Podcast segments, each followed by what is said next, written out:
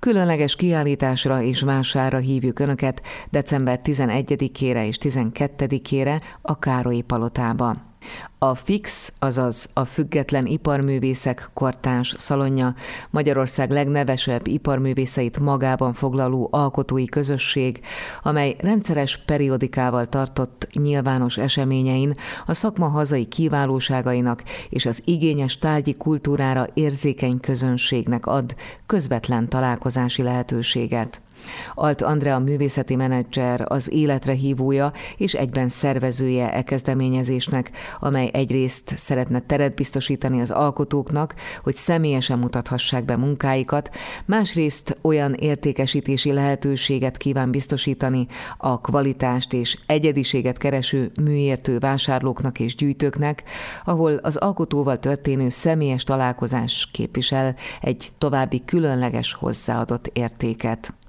A fix ezáltal hangsúlyozottan szakítani kíván a hagyományos kereskedelmi csatornákon történő iparművészeti műtárgy értékesítéssel, és szeretné visszahozni az egyenesen a mester kezéből szemléletet. A Független Iparművészek Kortárs Szalonjába tömörülő alkotókat és közönségüket a személyes találkozás és megismerés, ezzel együtt a közös szellemiség útján kialakuló tárgyi kötődés kapcsolja össze, a művészeket pedig az így nyerhető közvetlen visszajelzések segíthetik tovább az inspirálódás és fejlődés útján. A Független Iparművészeti Kortárs Szalon december tizenegyedikén és tizenkettedikén Budapesten, a Károlyi Palotában közel hetven kiállító művész részvételével szervez kiállítást és vásárt, amely sok szempontból unikálisnak ígérkezik, részben a kiállító művészek részvételét illetően, hiszen nagyon sok művész lesz jelen a kétnapos eseményen. A kezdeményezés mellett elköteleződő művészek között számos nagy nevet, köztük több Munkácsy Mihály és Ferenczy Noémi díjas iparművészt is találunk. Alt Andreával, a fix alapítójával és az esemény kurátorával is főszervezőjével arról is beszélgettem, hogy mennyit kellene visszamennünk az időben, hogy megtaláljuk a művész és közönsége közötti közvetlen kapcsolat hagyományának virágkorát. Én azt gondolom, hogy a tizenkilencedik és huszadik század fordulójára tehető az a periódus, ahonnan ez a, ez a szemlélet gyökerezik. Ennek rengeteg előnye van, ugyanis megszoktuk, hogy ha szeretnénk vásárolni valamit, jelen esetben egy kortárs iparművészeti alkotást, akkor mondjuk bemegyünk egy galériába, esetleg egy aukciós házban licitálunk egy ilyen műtárgyra.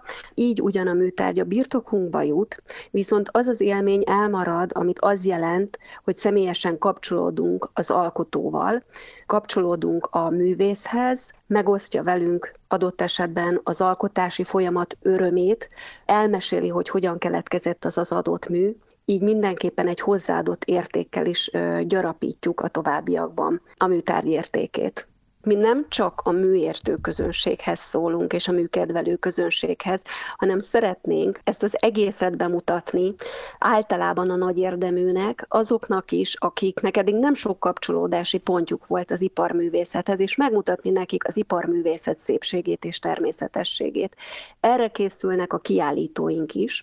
Mindenkit, és szó szerint mindenkit hatalmas szeretettel várunk ezen a hétvégén, hiszen itt lehetőség lesz találkozni a művésszel, megismerni a művészt, megismerni a művész attitűdjét, ahogyan említettük már, közvetlenül tőle vásárolni, és talán azoknak is így beleszeretni az iparművészetbe, akik eddig mondjuk nem ápoltak szoros kapcsolatot ezzel, vagy nem tulajdonítottak ennek jelentőséget.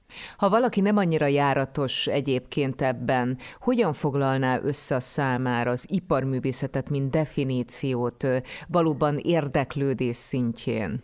Úgy a legegyszerűbb, hogyha tematikusan felsorolom, hogy a kiállítóink mivel foglalkoznak, ha életek ezzel az egyszerű szóhasználattal. Tehát, hogy lesznek itt keramikusok, keramikus művészek, porcelánművészek, üvegművészek, természetesen ötvösök és ékszerészek, és itt hozzátenném, hogy találkozhatunk olyan ékszerészekkel, akik tradicionális anyagokkal dolgoznak, mint a nemesfémek és a drágakövek, vagy az ásványok, és lesznek olyanok, akik alternatív matériát használnak, aztán textilművészek, közöttük is sejemfestők, filcesek, nemezesek, de lesz közöttünk szőnyegdizájner és divattervező is, illetve bőrrel foglalkozó művészek is szerepelnek a kiállítók között, valamint egy pár grafikus is, bár hozzáteszem zárójában, hogy a grafika az képzőművészethez tartozó terület. Az elnevezés, azaz független iparművészeti kortárs szalon számomra azt is jelenti, hogy itt nem csak a vásárról van szó, hanem egyfelől ugye kapcsolatok kiépítéséről, művészek megismertetéséről, másrészt pedig, ha a járvány elmúlik, akkor talán még előadások, műhelymunkák is szóba jöhetnek? Igen, abszolút nyitottak vagyunk erre is. Az elsődleges célkütőzés, hogy tudjunk éves periodikával jelentkezni.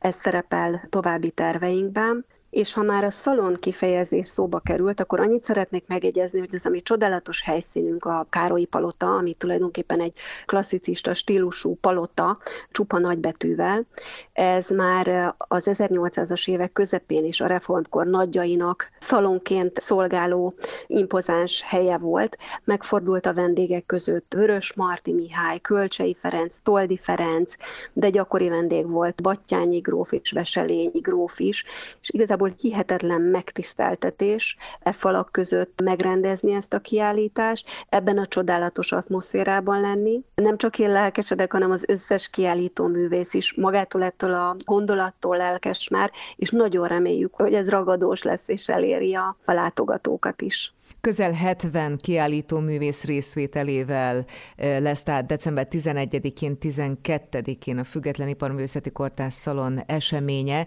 Ezek a kiállító művészek utána kapcsolódnak-e egymáshoz például, vagy hogyan kapcsolódnak magához a szalonhoz, a közönséghez? Mondhatjuk-e azt, hogy itt egy kvázi alkotói közösség is, vagy közösségi tér is létrejön?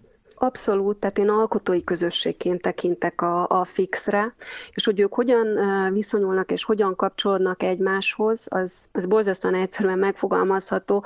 Ők alapvetően jól ismerik egymást, szoros kapcsolatot ápolnak egymással, sőt, sokan baráti viszonyban vannak. A közönséggel ezeken a kitelepüléseken, rendezvényeken tudunk kapcsolódni, illetve természetesen folyamatosan kommunikálunk feléjük, alapvetően social média segítségével. Alt Andreával, a Független Iparművészek Kortárs Szalonjának alapítójával beszélgettem annak okán, hogy a fix december tizenegyedikén és tizenkettedikén Budapesten, a Károlyi Palotában közel hetven kiállító művész részvételével szervez kiállítást és vásárt. Kedves hallgatóink, egy tizenéves fiú viszontagságait követhetjük végig, a Soharóza és a Jónás Vera Experiment közös, a nyolcas sáv című lemezén.